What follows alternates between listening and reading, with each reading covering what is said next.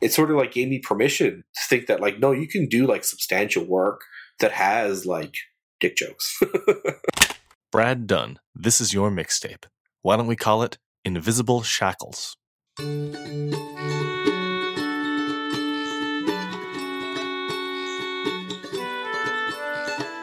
Hello, listener, and welcome to This Is Your Mixtape, a podcast where, every episode, we take a close look at someone's life as told through music. I'm your host, Michael Collins, a gentle forest god. Today, we're chatting with Brad Dunn. Brad is a writer from St. John's, Newfoundland. His debut novel, After Dark Vapors, tells a gothic werewolf story of intergenerational trauma through a post colonial lens. His journalism has appeared in Maisonneuve, the Canadian Encyclopedia, and The Walrus. He recently launched his own podcast, Deconstruction Junction, where he uses philosophy to find unconventional readings of popular media. Brad and I talk about studying music as an insecure teenager, finding freedom in punk music, and rising above the limitations placed on you by yourself and by others. I hope you enjoy the show.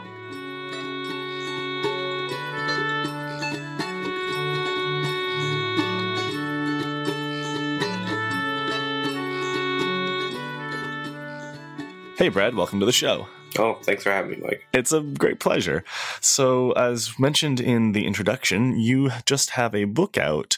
Uh, why don't you tell our listeners a little bit about the book and your background, what led you to write it, things like that? So the book is called After Dark Vapors. It's basically a, a werewolf story set in Newfoundland and parts of Labrador. Basically, the story is about a young 20 something ne'er do well who was raised by his mother, single mother, didn't know his father, and uh, comes to learn that the paternal side of his family carries this kind of werewolf curse.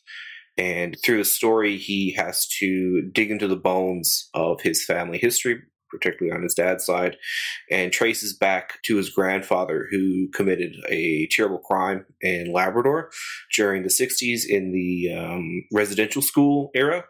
And uh, it turns out that he committed this crime and offended a wolf god named Amarok. And uh, Amarok cursed the family uh, with this um, werewolf curse. And so he has to figure out how to uh, undo the curse, make right with Amarok, and make right with his family, basically. So it's got some historical fiction that deals with the concept of intergenerational trauma um, on top of like good genre werewolf fun. Yeah, I was about to say, it sounds like an intersection between genre fiction and post colonial fiction. Yeah, definitely. Yeah. Which is very interesting. Yeah. So you're you're from Newfoundland, obviously, I guess. Yeah, I grew up in and I live in Mount Pearl. I usually just say St. John's for uh, any of your non Newfoundland listeners. No, no one knows what Mount Pearl is outside of Newfoundland, really. yes. Uh, so I just say I'm from born and raised in St. John's, and, and I live in, in St. John's, Mount Pearl now. Yes. but that difference, Mount Pearl versus St. John's, is very important for the Newfoundland listener. Oh yeah, absolutely. Absolutely. So why don't we get moving on to your first song choice? Uh, what, what is it? So the first song I chose is uh, "Scar Tissue" by the Red Hot Chili Peppers.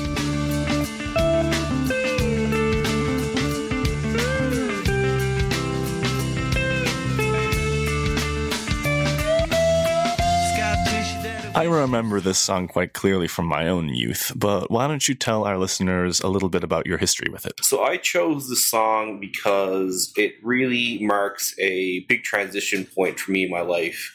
I kind of like recognize it as uh, the transition from childhood into like a teenager, I guess I would say, mostly because it's the song that made me want to uh, pick up and play guitar. Um, more specifically, uh, the music video really made me want to play guitar. Um, I mean, the song is, is is is a great song. I still love this song. It has like a really really special place in my heart. But I remember watching the video, and I think my first thought was like, "Oh, it's the guys from Red Hot Chili Peppers. They cut their hair, and now they look like responsible adults or something." but uh, the the John Frusciante, the guitar player, when he plays the solo, uh, especially at the end with that like beat up Fender Stratocaster. I think it's actually got a broken neck, doesn't it? Or Yeah, it's kind of like split in half, and the body is like cracked, and and then you know at the end he just like throws it off the car, and it kind of bangs on the highway. I just thought that was like the coolest thing I'd ever seen in my life. were you particularly familiar with the band before this? Like you, you mentioned their image change, but had you been a fan before? Well, like one of the reasons why I chose the song too is I feel like it kind of marks the diff- the change from being like a passive music consumer to like an active, I guess you would say, because like a lot of kids, I guess I would say that most of my music consumption came from MuchMusic or the radio or whatever my parents were playing.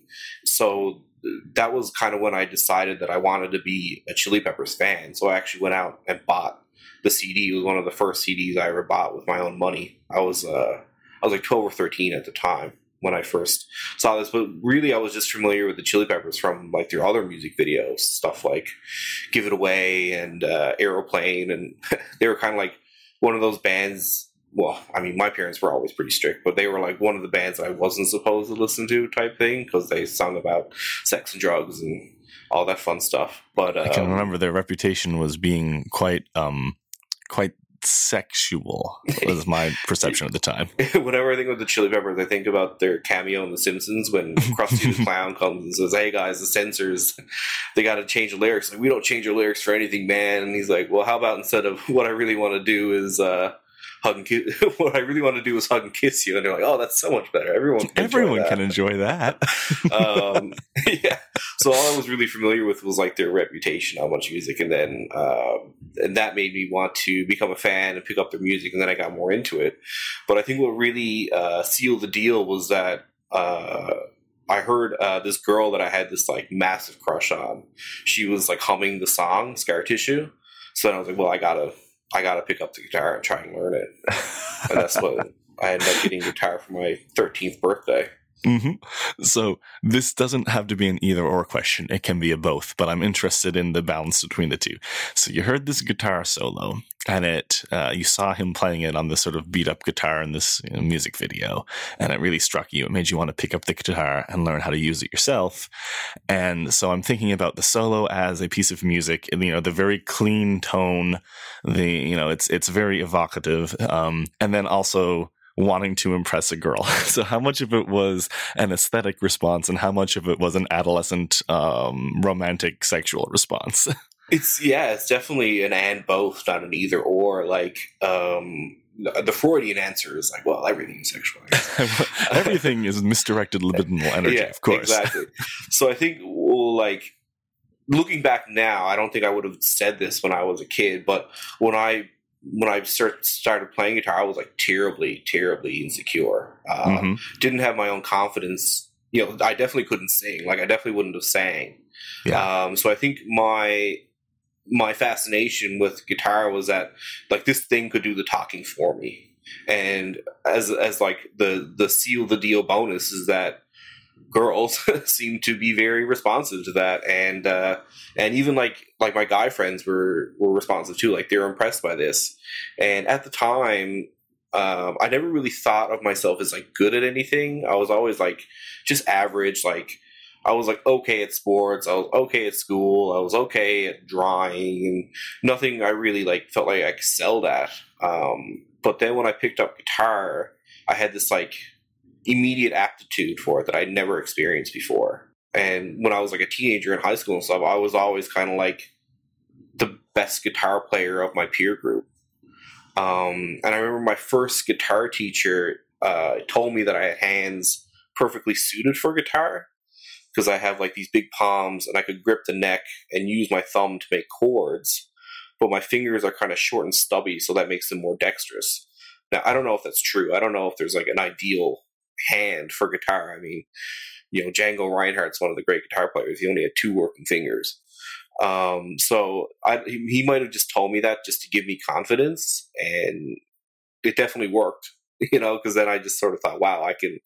I I have a I have this natural ability that I can I can play guitar and people will people will respond to it and uh, it could be my voice instead of me talking or trying to sing. I could I could talk through the guitar kind of thing. Yeah. And this is something about guitar solos that I have thought about like even when there's a lot of effects put on them, which isn't the case here. It's a fairly it's a fairly clean kind of a tone. It, they have sort of a, a singing or speaking kind of feeling to them. Like you can sing along to a guitar solo quite well when you're driving in the car or whatever. Like it feels like a voice. Yeah, exactly. And one of the interesting, like I guess I would say fortuitous uh, things about about this song and the whole album, Californication, because it was really the album that taught me music in a way. Like I bought it to specifically learn to play guitar so I could play these songs. And um, when I first got it, I thought this was going to be like um, like a goal. Like after a couple months, maybe I can start kind of playing it. But my guitar teacher said, "No, this is all very simple stuff that you can you can play very easily." And uh, so that was awesome. That that here was this music. It, it's like like fate almost. You know what I mean? Like mm-hmm. here's this album that I'm turned on to, and I can learn right off the bat. Um, and so apparently, like digging into the history, is that um, uh, John Frusciante rejoined the band at this point, and um, his chops were were not there because he'd just been recovering from a very severe heroin addiction and was out of practice. So they went into the studio, and he just played these simple chords and melodies because that's all he could really do, as, opposed to the like more shredding stuff he was known for. Um, he just played a very stripped down style of playing, which was great because as a beginner, I could I could play these songs, and it was exactly what I needed. Yeah, it's a happy accident that he, he was holding back on the technical side for practical reasons, and that gave you a good entry point. Yeah, like there's um, I tried to think of songs that kind of like came into my life at these special moments mm-hmm. um, that like you know, as a reader too, I've read books in my life that I look back and I'm like, wow, like that song or that book came into my life at the exact moment I needed it to. Um, and it's like, I don't, I'm, you know, an atheist and all that stuff, but it's like really one of those things that makes you believe in some kind of fate, you know, or at least that's just the, the magic of art and, and it, it feels like fate sometimes. Yeah. So I'm thinking about you being 12, 13 um, being kind of average in most things, encountering this song and getting into this band and really becoming an enthusiastic and skilled guitar player. And that gave you confidence, I believe you've said. So, who were you like, I don't know, about a year after this? Um, how had it changed you beyond just more confident? In a good way, like, yeah, there's the confidence. Um, I I started looking at music in a very utilitarian way. Let's say, like very like guitar, not just guitar centric. I'll give myself some credit. Like I did like music for the um, the instrumentation of it. Like I definitely sought out all those like guitar magazine bands and um, and listening to like rock music and. Uh, I became one of the. it's a good thing that like YouTube and Facebook wasn't on the go back then because I totally would have been one of those kids like new music sucks and music died in the 70s and I'm only 14 but I like this stuff. Give me you know, give me validation. Just yearning for approval. Yeah, yeah, exactly. Like give me approval. Like that's kind of how I started defining myself because I think like for so many years up until my mid 20s and I'm sure a lot of people experience this is like I so desperately sought like identities that I could give myself, you know? Right. And so when I became good at guitar, like that became my identity. And I was like, man, like pop music sucks because it doesn't have good guitar solos. so so I, I, was a very skilled pianist when I was a teenager. So it was a slightly different form of musical snobbery, but I've spoken to enough people over the course of doing this show to kind of have reinforced a theory that I already had going. And that is if you have a teenager who is very musically skilled, they will really perhaps overvalue technical proficiency when that's not what most people are responding to when they listen to music. They they like the way the song makes them feel, and it doesn't matter if that solo was really difficult to pull off or not. Oh yeah, I 100% agree. Like it's funny because so much of why I picked up the guitar was to like impress girls, mm-hmm. but then I wasn't like playing the stuff that would impress girls. you know, I mean? it was more like, what are like my bros who listen to metal? Like, what do they think about my guitar playing? It's like, wow, your fingers are like an over caffeinated spider. like... yeah. I think like uh, at one point in high school, I was like dating this girl, and I was I was playing her like I don't know if you know who Dream Theater are they're like, yeah, this like excessive prog metal band, and I was like, man, this is like song is awesome. And she was like, this is like music that people who play instruments listen to. and it like it like blew my mind because I was like, wow, I never thought of it like that. Like you're totally. I didn't admit this at the time, but I was like, yeah, she was totally right. Like this is just Mhm.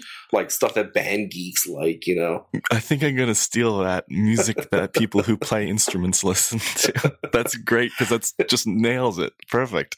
Yeah. Great. So, what song do we have up next? So the next song is uh, "The Decline" by NoFX.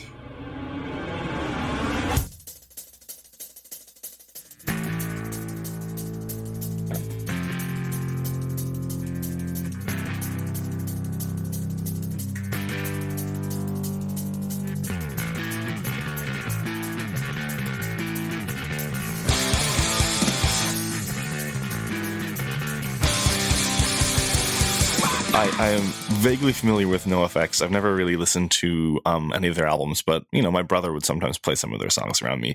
So I sat down to listen to this, and I thought to myself, after about five or six minutes, it's like, how?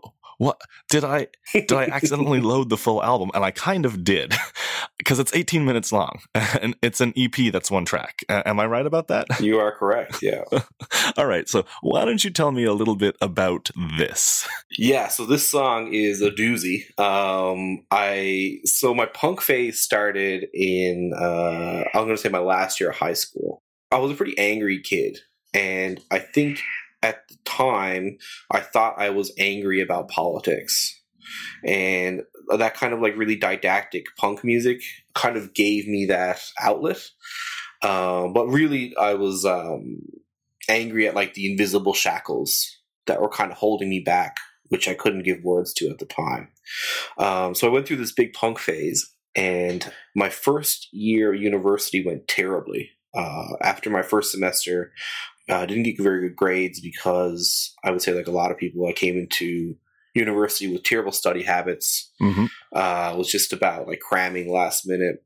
And uh, so I was unhappy with the university, and then all the stuff about being angry and those those invisible shackles. I ended up falling into like a very severe clinical depression, and this is around winter of 2005. So I ended up dropping out of school to focus on um, just getting my mind right. And uh, so when I dropped out, I had all this time on my hands. So I was like, well, I try and be productive. So I'm going to try and learn the decline on guitar. And uh, like I said, and again, this like fortuitous moment where I was learning the song, and a couple buddies of mine were in a band, and they had just kicked out another friend of mine, and they were looking for another guitar player, and they learned that I was like learning the song, and they wanted to play the song too. So then they were like, "Well, why don't you know?" We get together and we'll play it, and then I ended up joining the band, and like this like punk band you know, pretty much probably saved my life, you know, uh, in terms of like the severe depression. And um, because I'd wanted to play in a band ever since I started playing guitar, I wanted to be creative, I wanted to make songs and stuff. But it never really got off the ground. I couldn't find the right mix of people. And, you know, Mount Pearl, St. John's is a small town. Um, so then uh, to get in this band, and then uh, to finally have the ability to play songs and we wrote our own songs and um, it was just an incredible moment in my life and again look back it's like fate that i was learning this song at the same time they happened to be learning it you know and then the things aligned and i and i joined and um and so that was personally very uh, freeing for me that i got to do all these things that were like pent up inside me. But also as like a creator, it really taught me a lot of lessons about like precious notions of creativity and thinking that like you know a piece of art comes out of your brain like a like Athena, like a form, fully formed thing. You know, but like when you at least I, mean, I don't know how other bands wrote their music, but when we got together, it was very like I got this idea for a song. You're playing. I'm like, no, that's stupid. Let's do something different. And it was just very, um, very not precious. we'll Mhm. say. Yeah, you can't be in love with your first draft. Yeah, exactly. Yeah. So that was uh, that was a great lesson. Some great lessons to learn that helped me with a lot of things moving forward. Have those lessons transferred over to your writing? Oh, 100%. Like, the well, the first lessons that it transferred when I went back to university, and, and like you said, you can't fall in love with your first draft, and ended up uh, allowing me to do like an English and philosophy degree because I was no longer scared of that first draft. Right. You know, you just get in there and and figure it out as you go. I, I think shitty first drafts is a good motto. So yes, like I went on to work at the writing center at my university, and uh, for a couple of years I helped run it. And like I, I call myself like the uh, proselytizer of the first draft because so many people, um, it's that like perfectionism, you know. And I think a lot of people approach writing where it's like, okay, well, the first thing is the introduction and I'm going to agonize over this introduction. When really the introduction is like the last thing you should write. Mm-hmm. You know, like you got to embrace that messy first draft so you can find what it is you're actually trying to say and then go back and polish it. It's kind of, I guess, being kind to yourself and realizing that you know your first stab at something is going to have rough parts and bad parts and that's what the revision process is for you know um, people aren't brilliant on the first try almost ever. Occasionally it'll happen if someone's a genius or very lucky, but it's rare, you know? Yeah, I, I, am convinced that just like straight up never happens. Yeah. I, I can only imagine like that scene in Amadeus where Salieri sees the rough drafts of Mozart's music and is, can't believe it's like rough draft, but mm-hmm. that's Mozart. and yeah. who knows if that's even real? Like maybe that's just a scene for the movie. Yeah, yeah. So I'm interested. A few things that you said when you were describing to me your journey to this song. Um, well, first of all, the band that you joined to play it, you guys did it live? We did, yeah. We did live a couple times. What a workout. Holy crap. yeah, it was, uh, we were like 18, 19, 20 years old. So we were like too stupid to realize probably how difficult it was. You must have had very well defined forearms. yeah. it's uh, the the punk muscles in your in your wrist and your elbow, and our poor drummer. Holy crap! But uh, we were aided by uh, some some chemical uh, yeah, yeah. Still, though, I would love, I would love to get him to step on a scale before and then after. You sweat out five pounds. I bet. Man, uh, I'd like to weigh the audience because that song kills. Mm-hmm. Like nobody thinks you're going to play that song. Yeah, especially in like punk circles. Anyone who's familiar with that song doesn't think anyone would ever perform it.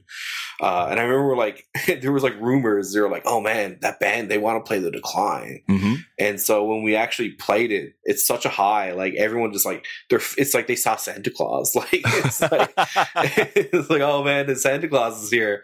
And then for like 18 minutes, everyone's just losing their minds. And I like I don't, I don't think anyone in that audience put them on a treadmill for 18 minutes. They couldn't do it.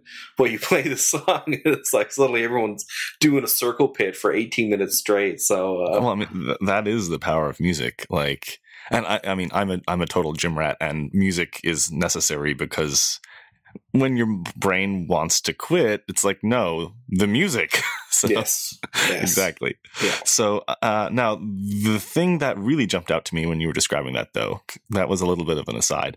Um, when you're talking about you were an angry kid and you thought it was political anger, which is, you know, valid. Like when you become a teenager and you realize the world is the way it is, anger is a very reasonable response.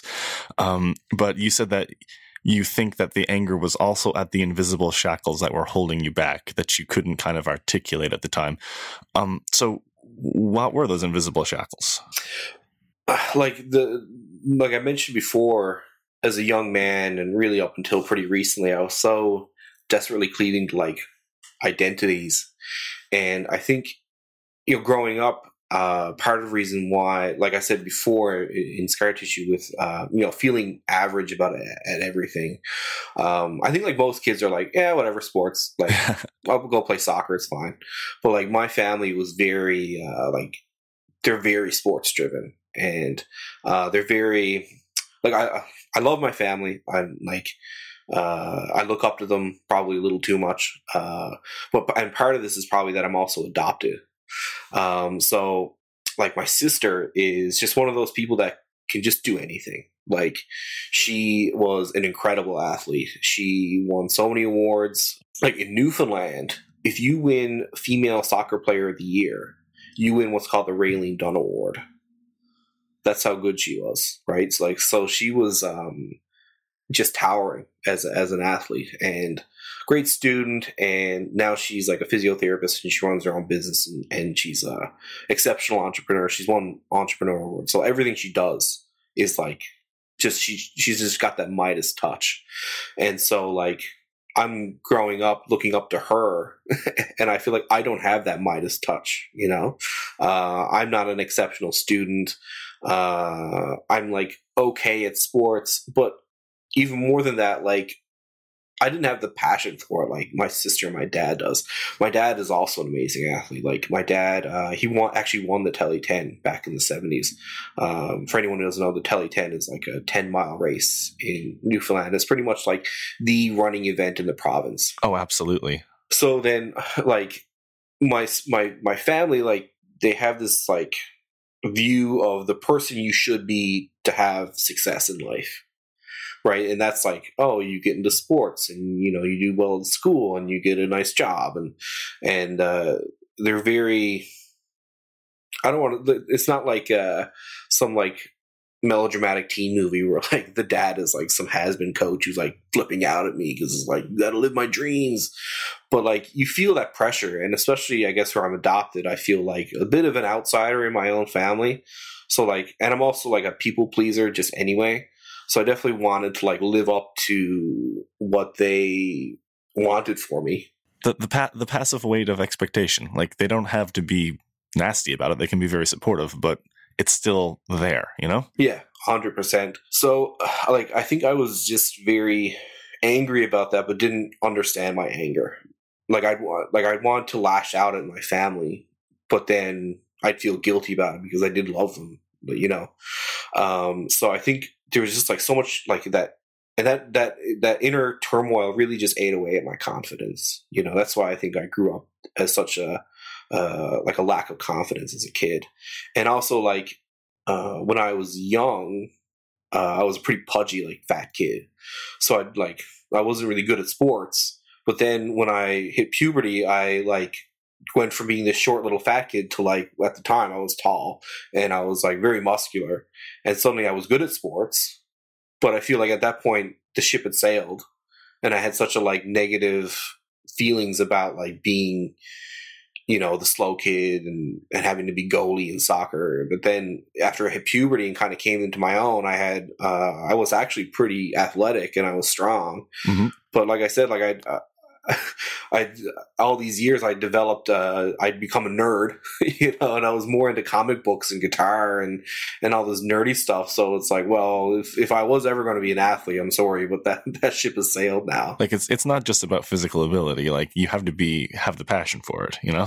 Yeah, um, I think, and just like this is probably an aside, but just looking back and the way that sports the, the way sport, they have sports set up for kids is so uh, backwards. Like um, Malcolm Gladwell talks about this too, but it's like you're you're picking kids in this time of their lives when they're still growing. Yeah. So these kids at like 10, 11, 12, they're not great athletes. They're just more developed for whatever reason. Maybe they were born earlier in the year, maybe their genes or whatever. But then you're picking these kids to be the all stars. And then not only are they being reinforced in terms of their confidence and stuff, but they're also getting extra coaching, you know, so like they're being primed for success when really the other kids are just being punished for being late bloomers. Yeah. You know, and and to kind of like make those decisions at that stage in life, it's um is crushing. like, yeah, um, I think, and everyone wants to talk about participation medals and, and, blah blah blah blah blah. But I think that's the kind of thing you want to look at. Like, why are we, why are like, why are we putting kids in competition when we don't really even know what who they are as an athlete? You know, so like a kid might grow up in 14, 15, suddenly they're this um, extraordinary athlete, but they have so many negative connotations with with sports that they just don't like. They don't want to. They don't want anything to do with it anymore, right? Exactly. So, do you still play in bands? Actually, we still we're we're playing uh, this Christmas because uh, so like a lot of like people in Newfoundland, everyone moves away for different periods, and that kind of what happened to us. Uh, so like we played consistently from 2005 till 2007, and then I moved away to Ireland for a bit, and then our singer moved away to Alberta for a bit, and the other guitar player moved away to PEI for a bit, and yada yada yada. And then through the years, we've uh, all been in the same place. Occasionally, and we'll play. So this Christmas now, the bass player he's moved to Amsterdam. Oh wow! Uh, so he lives in Amsterdam with his wife, and now they have a kid. So they have like a real life and family there. Um, but he comes home, you know, whenever he can. And so two years ago we played a Christmas show, and then now this year we're going to play another one again. Do you have the date and the venue? Yeah, it's December 22nd at Distortion, and our band is called Demons, D E hyphen M O N S. Nice. Very good. Well, anyone who's in town should go check you out if into punk music. Are you going to play the decline? Not a chance. I think we talked about it and we're like, there's no way we can relearn that song in time. You're not that. young men anymore. No, exactly. Uh, yeah, that happened. So anyone who's coming to the show thinking you're going to see the decline, just no. I'm going to nip that expectation right in the bud. All right. So what's the next song that we have?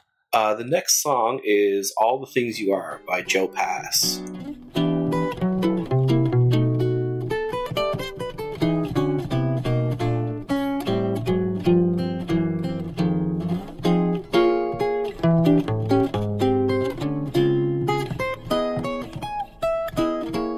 So I did not know that you were a very skilled guitar player before we began chatting today. So this selection makes even more sense to me right now because this is just wow from like a guitar point of view. It's incredible. And we kind of discussed earlier about like um, music that only musicians like and kind of uh, self like self-indulgent technical stuff like which i would classify dream theater as. But i think like this song um, it's from an album called virtuoso.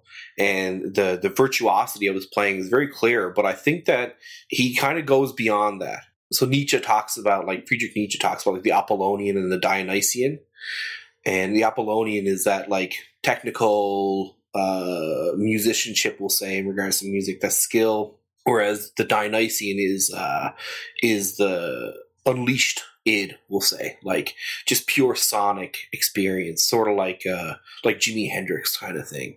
And I think great jazz musicians reach the Dionysian by way of the Apollonian, we'll say. They become so technically proficient that they like leave it behind. You know, it's it's almost like great musicians play like they don't know how to play an instrument. Like that's how great they are. In the same way that like Jackson Pollock does his uh, like fractal painting or the way that um, uh, Picasso does his cubist work. Like they they paint like they don't know how to paint and I think that's what Joe Pass does um, on in this song, particularly.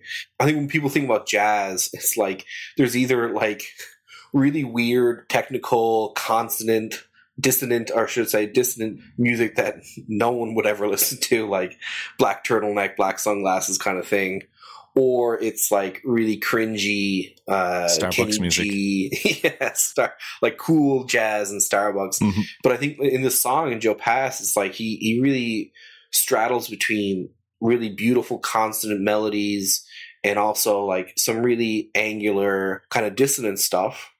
And like there's times when he's playing and it sounds like two guitar players, mm-hmm. right? Like just the way he plays uh, lines and melodies over chords at the same time, right?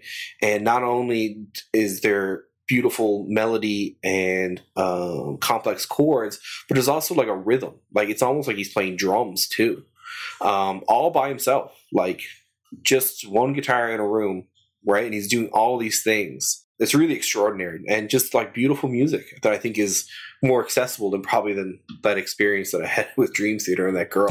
I think that like anybody who would give it a chance would like it. Yeah, it, it's very melodic and the tone's very pleasant. But if you are, if you have a musical education or you're experienced musically, there's some very strange and interesting things he's doing there, which you know the lay listener may not pick up on. But basically, both can enjoy it. Yeah, exactly. Um, I I started listening to jazz and playing jazz because um, after I dropped out of university and uh, started playing music with the band and really started said like, well, I'm going to really dedicate myself to guitar because this makes me happy, and um, maybe I'll try and be some kind of professional musician.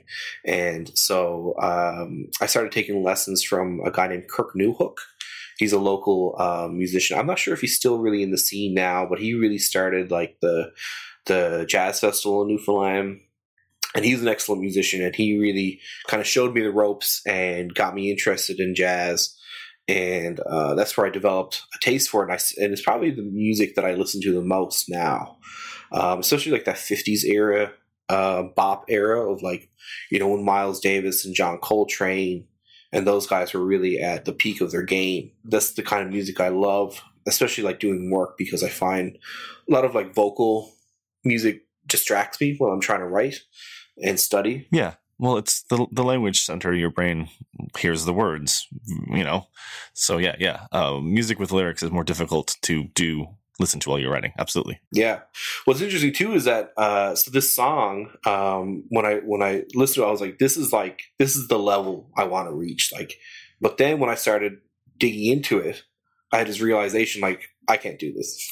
like, uh, not in the sense that like I don't have the ability to do it, mm-hmm. but just like it would it would kill the the fun for me. Yeah. Like I can't music theory as fascinating and rewarding as the study of it is is just homework to me. It's like taking a cold shower. Like you feel good for doing it and it's got all these great benefits, but man, like I don't want to do that all the time, you know? Right, right. And it's just like I, I realized that if I wanted to become the musician that I wanted to be, there was just a a delta of work that I had to cross that I was unwilling to and that was like a really like adult moment for me i would say like and it's kind of like i would pick the song as like um almost when i like grew up in the sense that like it's like you know it's it's okay to like just have an amateurish interest in something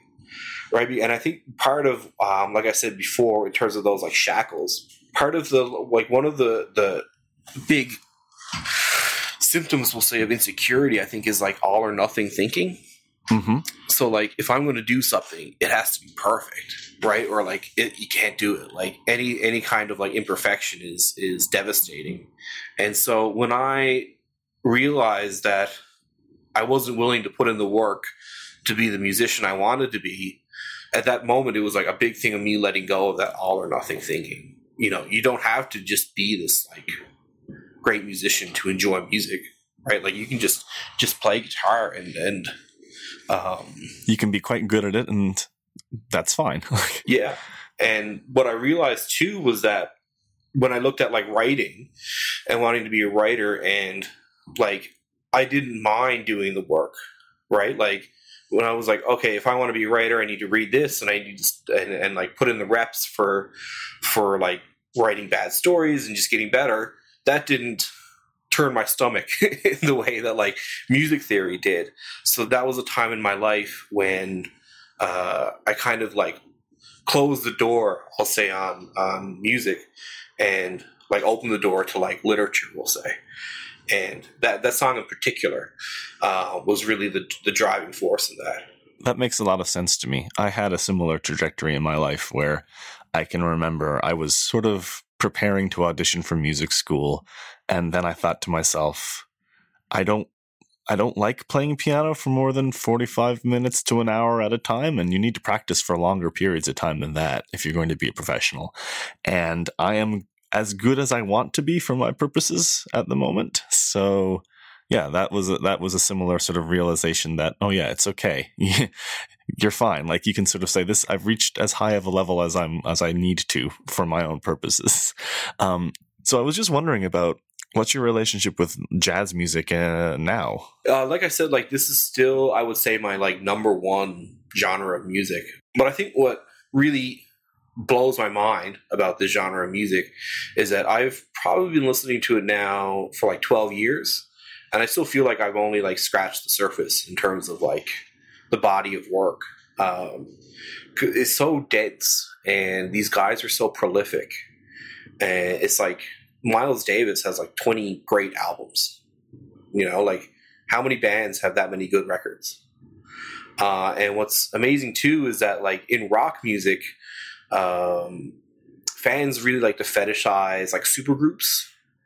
It's like, oh man, imagine if like John Lennon and Jimi Hendrix played together or something, right? and uh, usually these supergroups are terrible. yeah. The idea of John Lennon and Jimi Hendrix together is just my mind flinches from it. Although I think Jimmy could probably make it work because I think Jimmy was like a legit musician. Oh, um, sure. Yeah. But I think like a lot of like popular musicians, a lot of rock guys, like even like Eric Clapton and, and these like quote unquote gods, I don't think they're like very good musicians. like, let's just be real. Like, you know, the jazz guys really look down on on rock and rock and roll and 12 bar blues because it's like it's so simple. Um, mm-hmm. I don't know if you've ever seen Inside Llewyn Davis. Um, there's a part where like he's riding with uh, John Goodman, who's a jazz musician, and he's like, "Oh yeah, folk music. What is that? C G C D G."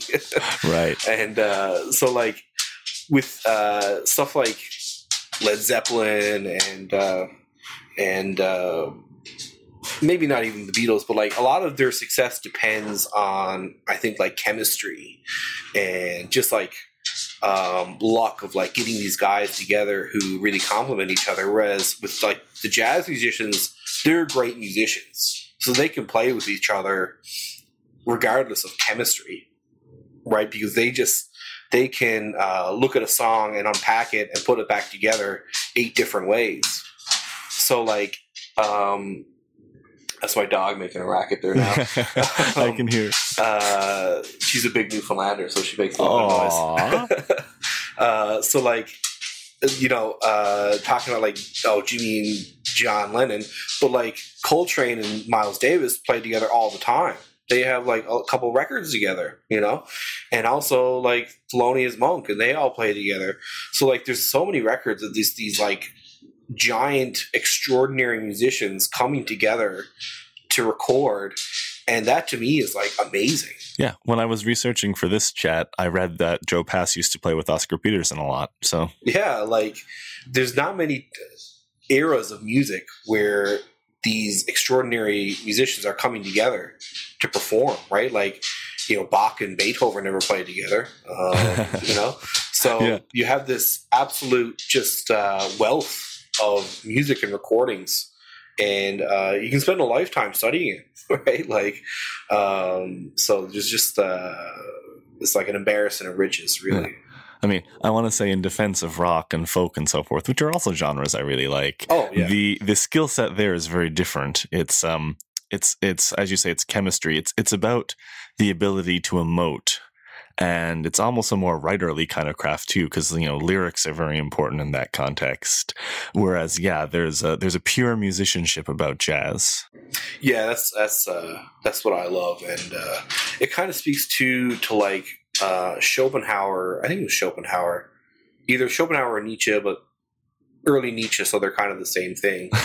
Um talked about like why um, opera is like a lesser form of music. I don't really like agree with this, but like they sort of said that like the the the what is it the libretto is that what you call it mm-hmm. yeah. that, that kind of takes away from the musicianship because it's almost like a crutch it's almost like the, the libretto is like holding the audience's hand whereas like you know wagner um, is like pure musicianship wagner doesn't need uh, a libretto or like well well, he has them though. Yeah. uh, so like you know, unaccompanied.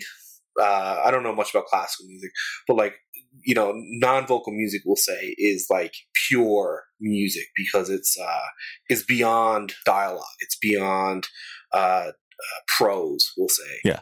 Uh, opera has words and characters that tell you how you're supposed to feel, as opposed to the music doing it on its own. Yeah, exactly, and that's kind of uh, how I feel about jazz. It's like it is that pure musicianship, we'll say. And it kind of gets back to the very first thing that drew me to guitar, which is that like I can speak through this guitar, right? Like I don't have to use my own voice; I can use uh, the guitar. And you know, when I listen to like Coltrane play, it's like you're listening to this guy's soul, like you know. Yeah, yeah, exactly.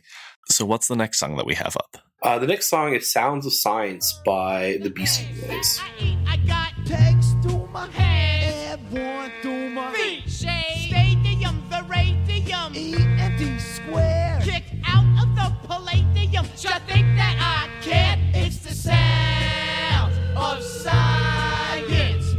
So I picked the song kind of because it's like the sounds of my mid twenties kind of grad school. I, I've always liked the Beastie Boys uh, ever since I was a kid. Again, seeing their videos on MuchMusic, Absolutely. and uh, I mean they had amazing videos. It was always like Sabotage, Intergalactic. Yeah. I just like I remember whenever Sabotage came on, I would like lose my mind just because I loved the song and I thought the music video was so cool. So I always liked the Beastie Boys, and I always had like um, a layman appreciation of hip hop. But when, like I said, when I kind of closed the door on being a musician, what I realized too, and I said, I think I said earlier that I had like a really utilitarian uh, view of music in terms of like I was always seeking out like what what I could take from it in terms of like as a guitar player, as a musician, like hmm and so when I kind of let go of that, uh, I, I gained a real love for hip hop because I wasn't looking for the guitar anymore. I just like listened to music just to listen to it.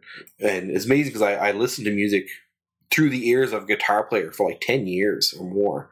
So it's really um, a big transition when I started listening to stuff without that filter. Well, you've spoken about how you pivoted towards literature and philosophy, and I personally believe that of sort of contemporary musical forms, hip hop is probably the most literary because it's so focused on wordplay and poetics and um, things like that. definitely like you know illmatic by nas i think is like one of the great works of poetry. Hmm as much as i love like bob dylan like i feel like the first musician to win a nobel prize for literature probably should have been like a rapper right? Like someone like nas um, who's been been um, a big player for so long. Um, and so like when i started identifying more as a writer i got more into the wordplay of hip hop because up until then I was pretty indifferent about lyrics. Like I think that's why I liked the Chili Peppers because like Anthony Kiedis is like so cringeworthy sometimes.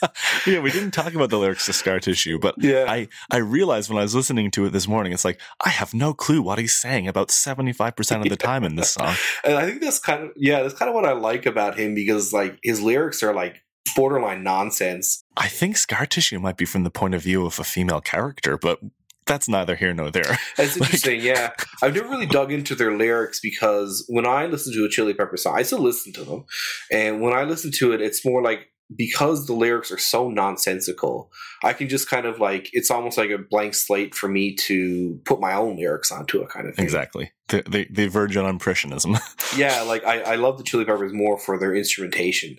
But like with hip hop, most recently like Kendrick Lamar is this like extraordinary storyteller, Nas too, and with uh, the Beastie Boys. When I grew up, I always liked them, and then when I started getting more into hip hop, um, I, I like kind of revisited their albums, and what I, I was really surprised that they had all this like critical acclaim.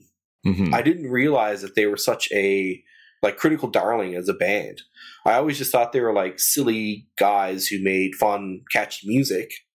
But uh turns out like like everyone, all the critics like love them, right? And yeah, and I, I agree they're like brilliant musicians. But what I started realizing at this point in my life was that like great art can be silly. Like, Yeah. And uh, around this time, let's say it's like 2007, I'm about 20 years old, and uh, I go to Ireland. And because I was like, well, I'm going to Ireland, I should probably read Ulysses by Joyce. Oh, wow. and that's, that's just a bit of a, a bit of a hill to climb. but Go on. so, uh, and when I was reading it, it was like uh, my my introduction to modernist literature, we'll say, Yeah. up to this point because I had uh, just gotten back into school, and that was those were a lot of the courses I took, and so like got introduced to like Hemingway and Faulkner and uh, Virginia Woolf and the Wasteland, and um, as much as I love all that stuff, it's very serious. like the the wasteland is very serious, and that's kind of what I thought Ulysses was going to be. And Ulysses, like, it has such a reputation, and it's so like the big thing. It's like, oh, have you read Ulysses? It's about the Odyssey. Like that's like, and he does stuff from the Odyssey, and that's and that's it's got this reputation uh, for being this like very academic and very avant-garde and Based on my own reaction just then, it's a it's a it's a difficult book. You know, it's Yeah. reading it as an achievement. so like my my attitude was like well i'm just gonna i'm there for like the summer so i'll just take all summer to read it. And when i got into it it's like this is like dick jokes Absolutely. uh, farting uh, he takes a shit in the outhouse um like his wife farts in his face. Like it's like really raunchy and like stupid puns Mhm. and it's just like and i was like reading it and i was laughing out loud at a lot of the stuff. And i'm like man this is like funny Uh-huh. i did not expect this book to be funny. And it's on it's one of the funniest books i've ever read in my life. Hmm and when people when i talk to people about it and they're like oh i'm kind of thinking about trying like giving it a shot i'm like man like it's like go into it with a very loose mind i'll say. Like hmm don't think that it's this like marble you know um Edifice. yeah this like really arduous book because you'll you might deny yourself some of these laughs Oh man. You make me think of the first time I read something by Samuel Beckett, and I thought it was going to be a real downer, and I was like, "No, this is hilarious." yeah like uh, waiting for godot especially when you watch it performed it's Mhm. really funny uh, it's really funny. yeah. So yeah. and uh, so like that that experience I had, you know, with the Beastie Boys, because their whole thing was like when they went in to do their tracks and their verses, they were trying to make each other laugh. It was almost like uh, Last Comic Standing, right? Like they're kind of like doing these bits, trying to make the other guy laugh. Like, what's the funniest thing we can we can say?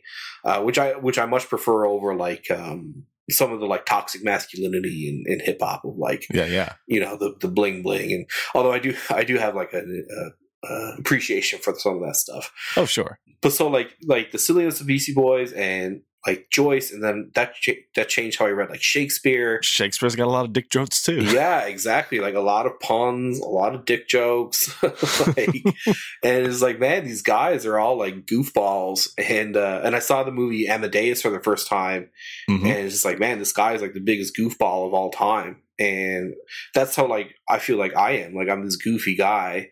And it sort of like gave me permission to think that like, no, you can do like substantial work that has like dick jokes. Absolutely. Absolutely.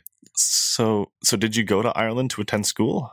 No, I went to Ireland because I was still kind of like struggling with what I wanted to do with my life because I had kind of like given up on music and I went back to school to try and give it a shot. And I was doing well with it, but I was still like, I don't know what I want to uh, focus on type thing. So a couple of my friends of mine were like, we're going to Ireland. You want to come? And I was like, yeah, let's do it.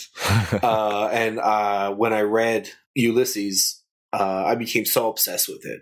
And I think Wikipedia had just kind of gotten on the go. Hmm. So like this book, Ulysses is such a like Wikipedia friendly book. I feel Yeah.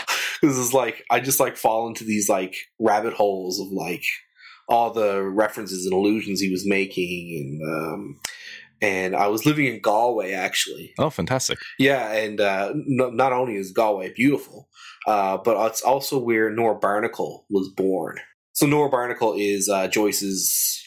Well, they ended up marrying very late in life, but he was like the love of his life, we'll say, and really his muse in a lot of ways. And so her family home is now like um like a museum, I guess we'll say. Like it's definitely like a heritage spot for Irish culture. And uh, on Bloomsday, so for those of you who aren't familiar, I think it's June sixteenth. It is because that's also my wedding anniversary. Oh, is that is that why you guys picked that date? Mm, we wanted to have the wedding around that time. It was a happy accident. Oh, okay. Did you guys get married in Ireland? no, we got married in New York, but my, Oh. my husband is a big Joyce fan. Oh, So- I see. Yeah. Yeah.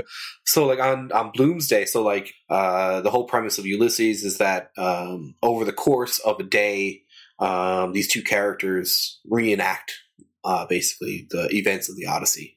And that day is June 16th. And so on that day, uh, they had a pretty cool event where people were just hanging out at Nora's, Nora Barnacle's home and doing like readings from the books. And uh, it was sort of like, I'm like, these are my people. like, this is the scene I want to be the be in, right? And that that moment was really when I I, I went uh, whole hog, we'll say, into the the literature and philosophy. Is there anything else about this you wanted to talk about? One of the things I'd like to talk about with uh, Sounds of Science, because it's kind of like a cheat, because I really love the Beatles too. And uh, the cool thing about uh, Sounds of Science and that album, Paul's Boutique, is that it's really like the apotheosis of old school hip hop sampling. Right. Uh, and people who don't know what sampling is, is literally just you sample a part of the song and you kind of transform it into like a beat or a hook. Yeah. Like a, like an old song. You pick up a vinyl record and you you take a drum beat or a, an organ stab or something and you work it into your new song. Yeah. Yeah, and just like rap over it. And Paul's Boutique, the album that Sounds of Science is off, is like just the paragon, we'll say, of sampling. Uh, the the Dust Brothers are the DJs who produced it, and I think it was originally supposed to be just an instrumental album. Like it was just supposed to be all samples, but the Beasties convinced them to let them rap over it. And I think like the popular belief is that uh, they didn't pay for any of the samples, but they did pay and clear the samples. But it was just like a fraction of what it would cost now. Yeah, yeah. And I think like shortly after that, they changed the intellectual property laws that you Yeah, know, there was a really famous case whose name is escaping me right now, but this album came out before that. So Yeah. sampling, the legality of sampling was different when this album was made. yeah. So on Sounds of Science, there's a bunch of Beatles samples. Yeah. So I can't imagine what that would cost now. I don't think it would even be possible unless, like, you know, you're looking at like a couple million dollars to play even just this one song. hmm So this album is almost like a miracle that it exists because it's very much like a time and a place that cannot be recreated, right? It's like you going to Ireland right before the uh, Yeah. recession. You know, they got this album out before the law changed. yeah, they really uh, snuck out. They snuck it out of there, and uh, I think that's what's so brilliant about this record uh, is the sampling. awesome. All right. So our final song, what is it? Last song is called Atlas Rise by Metallica. Question the heavy skies. Atlas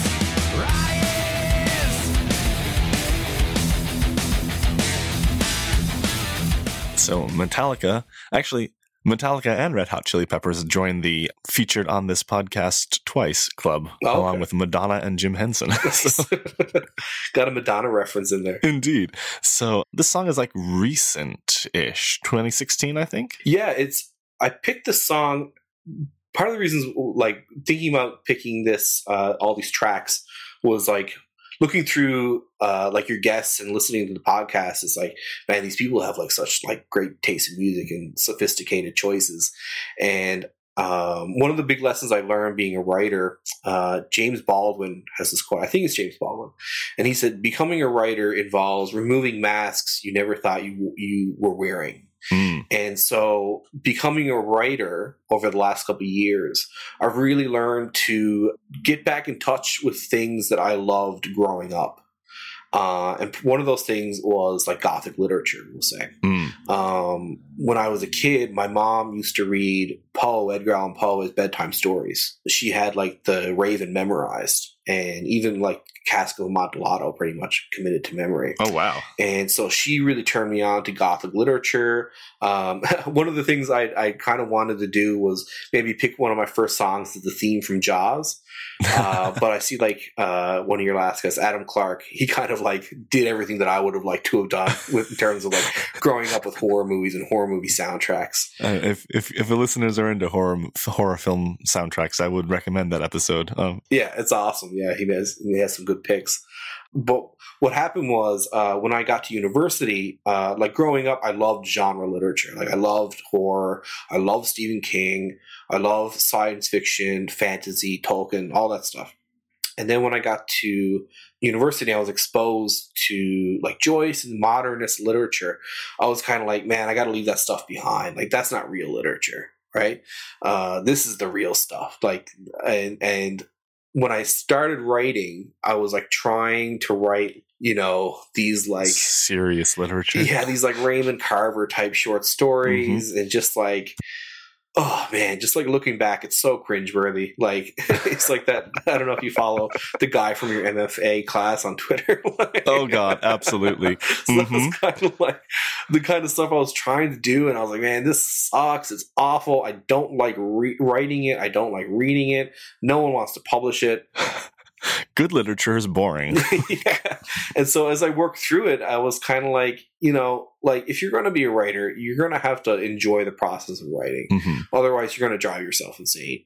So I thought more about like, what do I enjoy writing? And I uh, through that process, I got back into touch with um, stuff like Stephen King. So like I started rereading Stephen King novels, and I was like, man, this is like smarter than I thought it was. Like I kind of like turned my nose up to it.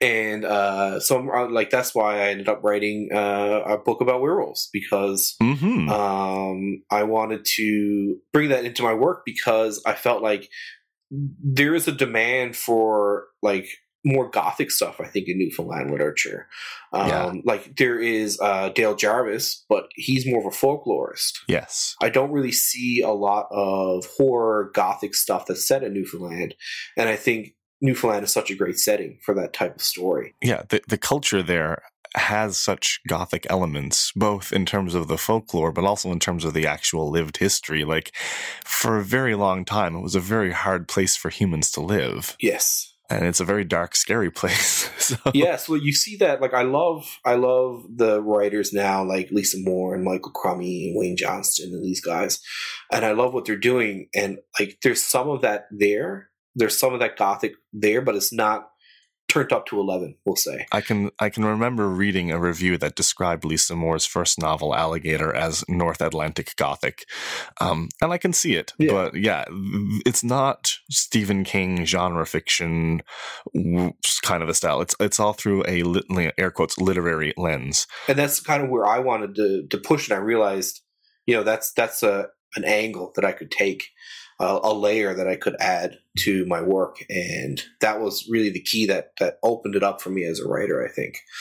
Um, but bringing that back to Metallica, um, Mhm. I Metallica more, probably more than any other band as a teenager. I loved Metallica.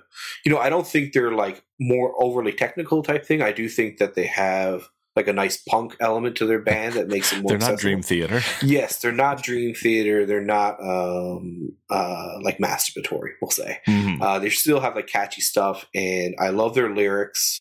Like they have a lot of um, like spooky stuff. Like they're they have a lot of horror content in their writing. I discovered H.P. Lovecraft through Metallica. I thought it was cool that these guys, you know, draw on the Bible and they draw on, you know, Poe and Lovecraft, and and that's kind of where I was at as a kid, and also as like a guitar player. And they're obviously extraordinary musicians. All that stuff was my jam but like growing up when i kind of i felt like i kind of outgrew it you know and i felt like uh, i was like whenever i heard i'm like yeah that's kind of what i used to do as a kid uh, but i don't really like that stuff anymore uh, but about a year and a half ago i started working so i do like child and youth care work and a bit of home care work as like a day job um, Mhm. and i started working with this young man who has very advanced cerebral palsy but he uh, like he loves heavy metal like Yeah. and his favorite band and he went through like a he was going through a huge metallica phase when i was um, working with him. And i and i liked metallica and i had uh, so i was familiar with their music so i was able to like give that to him type thing. And i remember sitting with him and just being like man this is awesome. Like, like i really like this. And uh, then i played their new album came out and i played that for him and i found myself tapping my foot and being like, this is actually really good. And I, I ended up getting really getting into this new album they put out. And not only have I kind of like rekindled this appreciation I have for Metallica, but also like metal in general. And and not only was it like, you know, rediscovering stuff that I liked as a kid, because I think that like now I'm realizing that, you know, if you like something now at 30 years old that you liked when you were like 12, then you should hang on to that because that's that's special. Probably that's a good indication that it speaks to something sort of core or uh, inherent to your person, you know? Yeah, if you like it at 12 yeah. and at 30, like that's okay, that's you probably just like it. yeah, so like at 12 years old, I was reading It by Stephen King and I loved it. And then when I reread the book to watch the movie a year ago, I loved it again. And I'm like, well, clearly there's something here that I need to be paying attention to. Like there's something speaking to me. And um, I, I've chosen the song as kind of like the representative like this stage in my life where uh, I'm trying to like get back in touch with the things that I liked and trying to recognize those things that really resonate with me throughout my life. Um, it's kind of like this mantra I have from a Kanye song, uh, Power. He says, uh, the reality is catching up with me, taking my inner child. I'm fighting for custody. uh, and that's how I feel. Like it's like, what is my inner child? Like, what what do I really resonate with that goes beyond social capital? Let's say, because I was uh, hanging out with this guy with like advanced cerebral palsy, and like he doesn't give a shit about like Pitchfork or you know like what the cool kids are listening to. He just likes music for music. Listening to music with him was such a great experience because I, I I really got to like listen through his ears, you Yeah, know, yeah. and I feel like yeah, like just listen to music for your own ears. Like who cares about uh, what the cool kids like, you know? Mhm. And that was um, a really cool experience to be able to rediscover Metallica with this guy. And um, and particularly like this song was uh, really great for me at this time in my life because uh, in 2014 I came back from Toronto. I did a six month internship at uh, the Walrus magazine, and I was trying to use that as um, a trampoline, I guess, to to launch myself into like my writing career. And while I was there, uh, my dad was diagnosed with uh, Alzheimer's, and so I came home thinking like, okay, I'm going to come home for a couple months, get everything settled, and then I'm going to go back to Toronto and uh, get back to my life. but what's interesting, my experience uh, with my father and his uh, illness was that like my expectation was that basically we're going to get him diagnosed and then we're just going to relinquish him onto the the medical complex. Mm. you know because as an outsider my experience with illness was like family members who had cancer or you know my sister had kids and it's kind of like when you go to the doctor with these things there's this whole apparatus that's like ready for you kind of thing. Like they'll we'll take you and we'll take care of you. Here's a plan. This is what we're going to do. And i kind of thought that's what was going to happen with like alzheimer's dementia that that isn't really there um, and a lot of that care is on the family. So the family takes on a huge burden uh, when it comes to uh, people with dementia. And so like what i thought was going to be a couple months i've been here ever since. And through the jigs and the reels i ended up buying my parents home and my sister built a new home so she could have a in-law apartment for my parents to live in. Hmm. and you know i had no desire to own a home. Like when i first started like part of when i decided i was going to be a writer i was like well man i'm probably going to be poor for like most of my life. And well that's fine. Like i don't have any desire to like live in a nice house if anything like i abhor the idea of owning a house you hate and doing a job you hate so that you can support yourself and you know feeling like you have to do these things. But yet here i was feeling like i need to do my duty as a good son and i bought this house that i didn't really want. And at the time i was working at the university making a pretty good salary but like i didn't really have a whole lot of money saved up to do the like house buying thing responsibly. Yeah. It was kind of like, you know, we, we were talking about doing this and we were kind of like slowly building the plans. I was saving a bit of money. But then one night my dad got sick and his health just spiraled, like just fell off a cliff. And it was something like, you know, these things that we thought were two years away are now here. So like we need to like make this happen now. And so I bought this house without really, you know, being in the financial position to do it. But I was like, okay, I'll I'll figure it out. It'll be okay. And then the Newfoundland economy tanks. Uh, the the government starts slashing things left, right, and center. uh, the Mun budget is gutted and I'm laid off. And so I'm like, oh shit. Yeah. like, I was not prepared for that.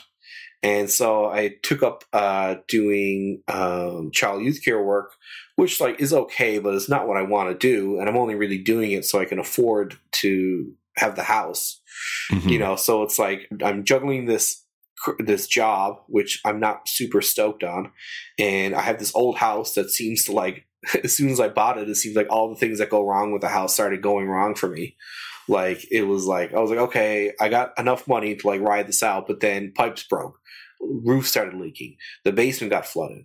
You know the car broke. The dog got sick. And then it was like oh my god like what have i gotten myself into? And inevitably i started having these emotions of like self-pity right? Like Sure. why is this happening to me now?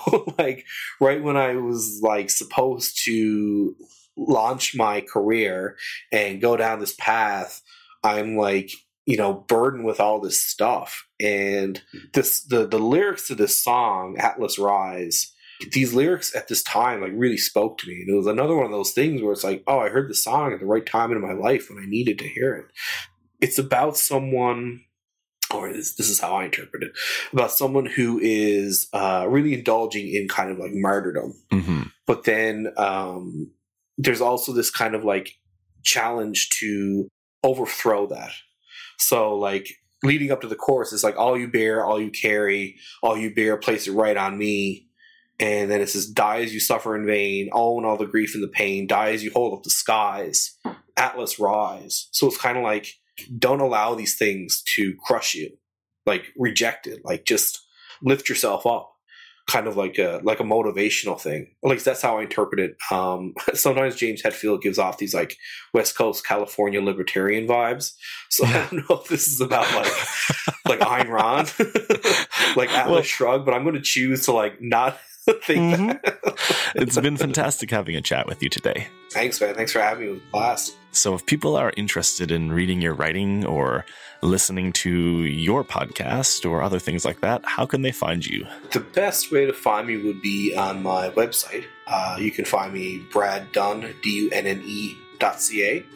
Uh, that'll bring you to my blog, and that'll link you also to my podcast. I'm not so active on Twitter. I'm mostly active on Instagram. Uh, if you look up author Brad Dunne. you'll find me, and also on Facebook. Fantastic. And uh, all of those links will be in the show notes as well. So, if you are on a website or app, look at the notes and click on one of them.